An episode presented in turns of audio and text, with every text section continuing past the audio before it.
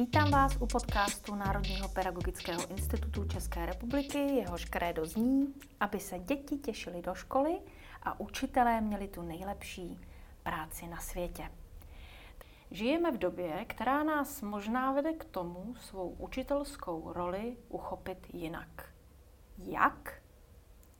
Mými hosty jsou dnes opět Michála Štávková, terapeutka, supervizorka, adiktoložka, vedoucí psychologické poradny pro děti a mládež. Krásný den všem posluchačům. A Edita Nevoralová, školní a poradenská psycholožka. Zdravím všechny posluchače, dobrý den.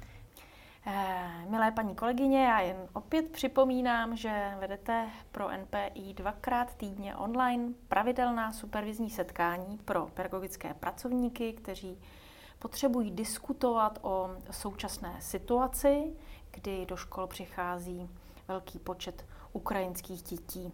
Eh, poskytujete jim eh, psychickou podporu a také je necháváte sdílet své prožitky a, a postupy které volí eh, ve své školní praxi. To téma, o kterém dnes budeme mluvit, k tomu jistě patří. Já ho jenom zopakuji. Žijeme v době, která nás možná vede k tomu svou učitelskou roli uchopit jinak. Jak? Tak a teď je to na vás. Děkuji za otázku. Ano, jinak. Eh, a proč jinak? Eh, Víte, ta, ta, tahle ta doba je opravdu náročná. Stejně jako doba na zpátek, eh, doba covidová před dvěma lety, když to začal.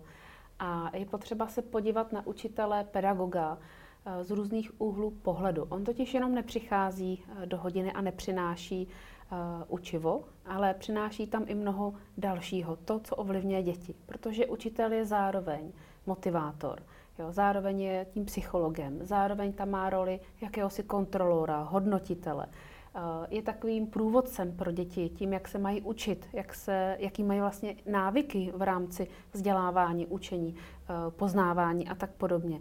A teď přichází ta doba, kdy si říkáme, eh, která z těchto rolí by měla jít do popředí která z těchto rolí udrží příjemný lidský vztah mezi pedagogem a dítětem, tak, aby i dítě, které si teď prožívá nepříjemné chvíle, se chtělo ještě pořád dál učit, aby ho to bavilo, aby ho to zajímalo a aby se i dítě těšilo do školy. A rozhodně by bylo fajn podporovat pedagogy v tom, aby ta vztahovost, ta lidskost eh, šla dneska malinko dopředu. Aspoň o krůček, eh, protože já sama si pamatuju ze základní školy, mě šly ty předměty, které mě bavily, jak jsem vždycky říkala. Ale mě bavily proto, že byl bezvadný učitel, protože uměl tu látku předat, protože s ním byla legrace, protože uh, byl, jak my říkáme, normální. To znamená, že kromě toho odborníka jsme za ním také viděli uh, tu lidskou tvář. A to nám bylo příjemné, protože jsme se na něj těšili, protože jsme ho nechtěli zklamat, tak jsem se učila anglický slovíčka jenom proto, aby i on měl radost, protože jsem věděla, že dává hodně sil a energie do toho učení, tak jsem, jak se říká, tak trošku kvůli němu chtěla podávat lepší výsledky. On byl dobrým motivátorem. Tak bych rozhodně podpořila v dnešní době spíš víc dávat přednost eh, tomu lidství i ve škole. Hmm. Když jsme u toho lidství, eh, mně se pořád eh, dere do hlavy eh, myšlenka vůbec školních výletů, které mám spojený s příjemnýma zážitkama na ty učitele a vzpomínám si, že ti učitelé se často chovali jinak, nebo jsem nepoznala tu jejich lidskou stránku v hodině, tak jako na tom školním výletě. Takže opravdu dovol, dovolme jako si být i v té škole lidově řečeno jako člověkem, popustit úzdu té formálnosti a být tím eh, průvodcem pro ty nově příchozí žáky z Ukrajiny. Mně se eh, vybavil zážitek ze základní školy, já ho tady řeknu. Eh, my jsme měli paní učitelku na český jazyk a pamatuju si dodnes, jak jednou přišla do třídy, sedla si na katedru, to už bylo zvláštní, protože to nikdy nedělala, a řekla, dneska nebudeme psát tu písemku, protože jsem ji nestihla připravit. A víte, proč jsem ji nestihla připravit? Protože jsem si četla detektivku. A tak jsem se začetla, mm-hmm. že jsem nespala mm-hmm. celou noc a nestihla mm-hmm. jsem to. Takže si budeme povídat o detektivkách. A já si to pamatuju do dneška a pamatuju si i ty autory, o kterých jsme mluvili, protože to byl takový, eh, takový lidský moment, ono se říká pustit chlup vlastně. Mm-hmm. Ano, a to je přesně ta chvíle, kdy se dětem takzvaně otvírá mozek. Říkáme, že jsou vnímavější a začne eh, je bavit, eh, nasávat nové informace. A pak jsou ty informace trvalé. No a to je přesně ono. Tak proto by bylo fajn, kromě toho připravit se na hodinu jako odborník, tak zároveň ukázat dětem, že i my, dospělí, jsme také lidi, kteří prožívají svoje chyby, selhání, svoje dobré i špatné dny. Když vytáhnu něco osobního, tak tím určitě dávám prostor tomu druhému, taky k tomu sdílení a zároveň se tím vytváří vlastně ten důvěrný vztah. Pojďme si ještě připomenout, proč přestává fungovat to, že chci předat pouze i odborné informace. Jo? Řekněme, že se nacházíme v době, která je emočně náročnější pro nás, pro všechny. A co se tedy děje, když se děti nedokáží soustředit vlastně na ty, na ty čisté informace? No, je se jednoduše to, že jsme přehlceni informacemi. My tedy žijeme v době informací a je logické, že um, nejenom v digitálním světě, ale i v tom našem obecném světě budou informace stoupat. Je toho prostě kolem nás hodně. Všeho je hodně. Úplně všeho. A ta zahlcenost se někde musí ukázat. A nám se stává, že jsou i tací pedagogové, kteří, jak už toho mají moc, tak řeknou, já nastupu do toho svého vlaku, jedu po těch jedných kolejích. Já tady prostě učím chemii a to ostatní mě nezajímá, ať si to řeší někdo jiný. A jestli mají děti problémy, tak mají na to jiný odborníky. Já jsem tady na tu chemii a nejsem rodič, nejsem máma, nejsem táta, já s nima nebudu řešit, proč se zrovna dneska nepřipravili na hodinu a proč po pátý nemají ten sešit. Ehm, prostě je toho hodně. A my, eh, my obecně eh, na sebe necháváme natáhnout eh, stále víc a víc, úplně všeho. A pak nemáme čas na to podstatný. Tak je fajn si jednou za čas sednout a říci, proč já vlastně přicházím do té školy jako ten učitel, co já je chci naučit, v jakém stavu dneska jsem. Chci být tím víc tím člověkem nebo dneska víc tím pedagogem je to z tohohle a z tohohle důvodu. Eh, jak já osobně se cítím? Mám vůbec energii na to eh, těm dětem po pátý, po desátý něco furt do kolečka vysvětlovat? Eh, a nebo jim řeknu, tady to máte a naučte se to sami. Jo, ta sebereflexe je moc důležitá.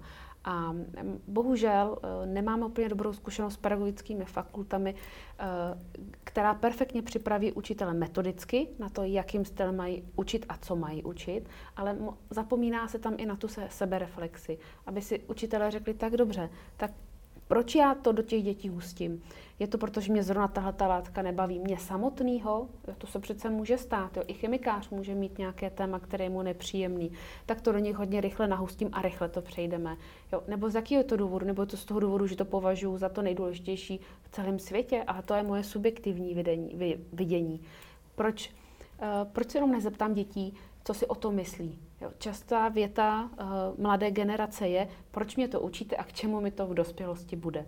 A spousta pedagogů na to nedokáže odpovědět. A řeknou, protože to je v učebnici na straně 35 a protože příští týden z toho píšeme test. Tečka. Já to vezmu možná zase z trošku jiného úhlu pohledu. Eh, když jsem mluvila o těch chemikářích a fyzikářích, eh, mám takovou zkušenost, že zkrátka někomu i prospívá se zabalit do těch informací získá ty informace jako takovou obranou strategii, jako takový obraný mechanismus, mm. kdy ty informace se stanou vlastně takovou berličkou v tom, jak ten tlak zvládnout, jak zvládnout to, co se v té eh, skutečnosti děje. Takže ehm, takový obraný mechanismus nebo spíš e, copingová strategie, jak se srovnávat s tou realitou. Ale zase, jedna věc je teda, e, že to takhle je, ale druhá, jak tady navázala kolegyně na tu sebereflexi. Opravdu sebereflexe je důležitý nástroj k sebepoznávání. A když to o sobě vím, že se potřebuju takhle zabalit do těch informací, mm-hmm. tak je e, pro mě i jednodušší zkrátka nějak v tom vztahu e, s těma dětma odkrývat to, co se tam skutečně děje a jít dál. Mm-hmm. Doplním krátce editu je to i tak. Já bych nerada, aby to teda vyznělo, že máme něco proti fyzikářům a chemikářům. Taky jsem jo, to kteří, chtěla zmínit, i kteří, to učí, napsala, kteří učí to svoji odbornost ano. určitě dobře. Ale je to tak, že žádný extrém není dobrý. Mm-hmm. A to jak na straně toho předávání pouze zkušeností a tlačím do dětí, do žáků tu odbornost a to samozřejmě i jak i na té druhé straně, eh, kdy dávám přednost lidskosti a vztahovosti a zapomínám učit eh, ten daný předmět. Tak eh, hledejme mezi tím úplně obyčejnou jednoduchou střední cestu. A taky se můžu stát, že jeden týden se opravdu zaměřím na tu vztahovost a druhý týden se zase zaměřím na tu odbornost. Jo, je fajn to vyvažovat. Mm-hmm. A když eh, na to kouknu teď prakticky a představím si, že jsem učitel ve škole a teď někomu z žáků je příjemný o tom mluvit, někomu není příjemný o tom mluvit, tak zase si myslím, že je důležité se zeptat. A možná tam budou tací, kteří si o tom budou přát mluvit a dát jim najevo, že ten prostor bude třeba po hodině, že za tím učitelem můžou přijít do toho kabinetu, že tam budou mít soukromí a mohou se jaksi svěřit s tím, co se děje. Mm-hmm je mnoho empirických výzkumů na školách, který um, jak si jako um, analyzují atmosféru ve škole. A když je ředitel hodně statečný a hodně odvážný, tak zadá dětem i otázku, jakého učitele mají nejraději a proč na té škole. A když je ještě víc odvážnější ten ředitel, tak pak s těmi výsledky pracuje a e, je i ochotný e, na základě nějakého konzultačního pohovoru si sednout se svými pedagogy, se svými učiteli a říct, hele, tady jako už po pátý se objevuje tvoje jméno, je to z nějakého důvodu, pojď se na to podívat, proč, proč to tak je. Já bych dávala e, důraz na to, co říkají děti a jak se ve škole cítí. A je velká škoda, že mnoho škol se tomu úmyslně vyhybá. No, já bych připomněla, že e, dětská zpětná vazba na to, jak oni vnímají ty učitele, probíhá určitě doma, když se děti, nebo když se baví mezi sebou děti samozřejmě, ale když se povídají s rodiči e, a vyprávějí o tom, jaký je který učitel. A ta zpětná vazba je často pozitivní, příjemná a bohužel nedorazí k tomu učiteli. Mm-hmm. A mhm. často zrovna ty žáci vyprávějí o tom, Eh, o těch historkách, co jim vyprávěli z vlastního života učitelé, nebo, nebo o nějakých úplně obyčejných věcech, co měli k snídaní. Prostě ono, eh, ne, ne, nepotřebujeme se bavit zrovna rovnou o těch nejpodstatnějších a hlubokých věcech, ale mm-hmm. navázat tu mm-hmm. příjemnou komunikaci. Takže ta zpětná vazba těch dětí může být i velmi pozitivní mm-hmm. a ty pedagogové to vlastně vůbec mm-hmm. nevědí. No ale mohli by vědět, kdyby tomu dali ten prostor. Ono to je vážně jednoduchý. Stačí s těma dětma komunikovat, zeptat se, naladit se na to, a, ať už na začátku nebo na konci hodiny. A jednou duše říct, tak co dětské, jaký to dneska bylo, jak se dneska cítíte, s čím odcházíte, je to v pohodě. To jsou ale úplně obyčejné věty, které může každý pedagog položit. Pokud tedy se nebojí a pokud tedy sám si neřeší nějaké svoje vlastní nekompetence, jo, o kterých ví, pokud se nebojí negativní odpovědi. Mm-hmm, přesně tak. Možná dodala. Mm-hmm. A na to jsem se právě teď chtěla zeptat. Eh, přesně na tyhle otázky, na ten způsob, jak teda, když už si jako učitel uvědomím, že jsem v té odborné roli a že to tam zase hustím a že jsem ztratil kontakt, jak přepnout do té, do té lidské roviny. Jak se nebát, že se strapním, že hm, vím, co se mhm. všechno může stát a Eh, jak, jak, co byste poradili? Mně k tomu napadá, že ve chvíli, kdy si tohle pedagog uvědomí, tak už nepotřebuje naší radu. Protože mm-hmm. tam je základ toho, že si to uvědomí. Si řekne, aha, tak s tím bych mohl něco udělat. A protože jsou to pedagogové zkušení, kteří už učí opravdu x let, uh, tak já se nebojím, že by nevěděli, jak na to. Já se spíš obávám, že často nedojde k tomu prvnímu kroku, k tomu uvědomění. A někdy kolikrát je ten pocit eh, nejistoty je sám o sobě zahlcující. A když už teda ten pedagog váhá, jestli s tím přijít takzvaně s tou kůží na trh, tak co potom? Co když se to nepo, eh, nepovede? Ale to je ta nejistota, mm. o který eh, tady mluvila mm. kolegyně. A zase tady si myslím, když je na škole kolega, kolegyně, ke kterému ten pedagog má důvěru, otevřít to téma nebo vůbec poslouchat, jak to mají jinde. Znovu se zeptám, jak vlastně tu komunikaci zličtit, jak si uvědomit, eh, jaký vztah mezi mnou a těmi žáky je. Já mám spíš osobní názor na to, možná bude hodně subjektivní. Eh, já bych řekla, že by měl být průvodcovský. Eh, učitel, pedagog je tady proto, aby provedl dítě, provedl žáka vzdělávacím procesem, aby ho namotivoval k tomu, aby i v dospělosti se dítě chtělo dále učit Eh, aby bylo nadšený z toho, že získává nové informace a zároveň, aby se dítě nebálo dělat chyby. To znamená, to umí dobře průvodce. Jo? Ne pedagog, eh, kontrolor, pedagog hodnotitel, který tam je proto, aby se sbíral testy, známky, napsal vysvědčení a šel na prázdniny. To je taková moje ideální verze toho, jak by pedagog se měl chovat ve škole. Být tím průvodcem, motivátorem. Mm-hmm. Souhlasím s kolegyní přesně tak, průvodce a možná bych ještě dodala e, i tím e, vývojem toho dítěte z hlediska toho věku. Protože dokážu si představit, že takový prvňáček bude potřebovat průvodce, připojím k tomu adjektivu mm, nebo mm-hmm. s nádechem takového maminkovského přístupu, maminkovský mm-hmm. průvodce. A čím bude to dítě starší, tak potřebuje něco jiného. Ale to každá zkušená paní učitelka samozřejmě ví. Takže přizpůsobovat eh, ty informace, které podáváme tomu věku toho dítěte. Říkali jsme, že, eh, nebo já jsem říkala, že doba je emočně náročnější a že to nás vlastně vede k tomu, abychom spolu ličtěji komunikovali, laskavěji, se o sebe zajímali eh, vzájemně a že to se vlastně propisuje i do toho prostředí těch škol. Eh, jsou tam nějaké konkrétní vlivy toho, co se teď děje eh, ohledně ukrajinské války? Přicházejí ukrajinské děti do škol. Zase je to eh, další důvod k tomu všímat si více těch vztahů podle vás?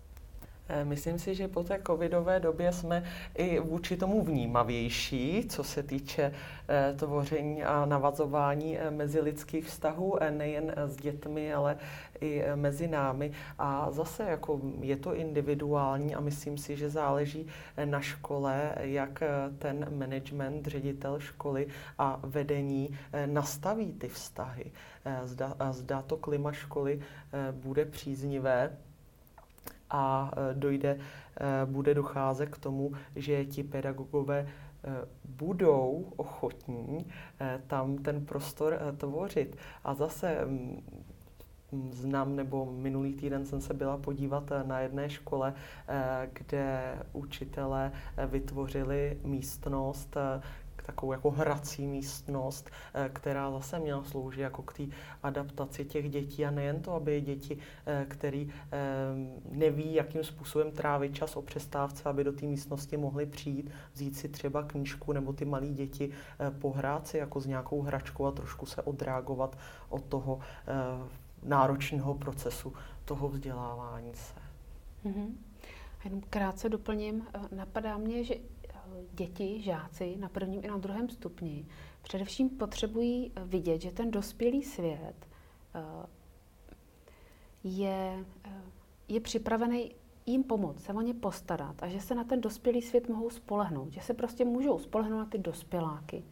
A to jak v tom dobrém, to znamená, mohu sdílet, co se mi podařilo, mohu se radovat, jak už s pedagogem nebo s jakýmkoliv dospělákem, tak zároveň, eh, když se mi něco nedaří a potřeboval bych Eh, pomoc v tomhle tom tématu, tak vím, za kým se obrátit. A možná to nebude úplně perfektně umět, ale nenechá mě v tom. A přijde mi, že ta dnešní doba to hezky ukazuje. A buď to se tam ty nůžky rozevírají a e, děti jsou zklamaný z toho, že se dospělý svět e, o ně nepostará, anebo že se na něj vůbec nemůžou spolehnout, anebo naopak se hezky přibližují ty dva světy a přijde mi, že uvidíme za nějakou dobu na jaký škole a jak se tohle podařilo. Hm. A jenom taky lehce doplním, napadá mě, že škola by pořád měla zůstat bezpečným prostorem pro dítě. Eh, kor teď v této době, eh, kdy se hodně mluví o nebezpečí a občas mají i děti strach, že k nám přijdou konkrétní nebezpečné situace, jako bombardování, válka a tak podobně. A eh, bezpečný prostředí dokáže udržet dospělý člověk ne dítě. Tady je to opravdu v kompetenci toho dospělého.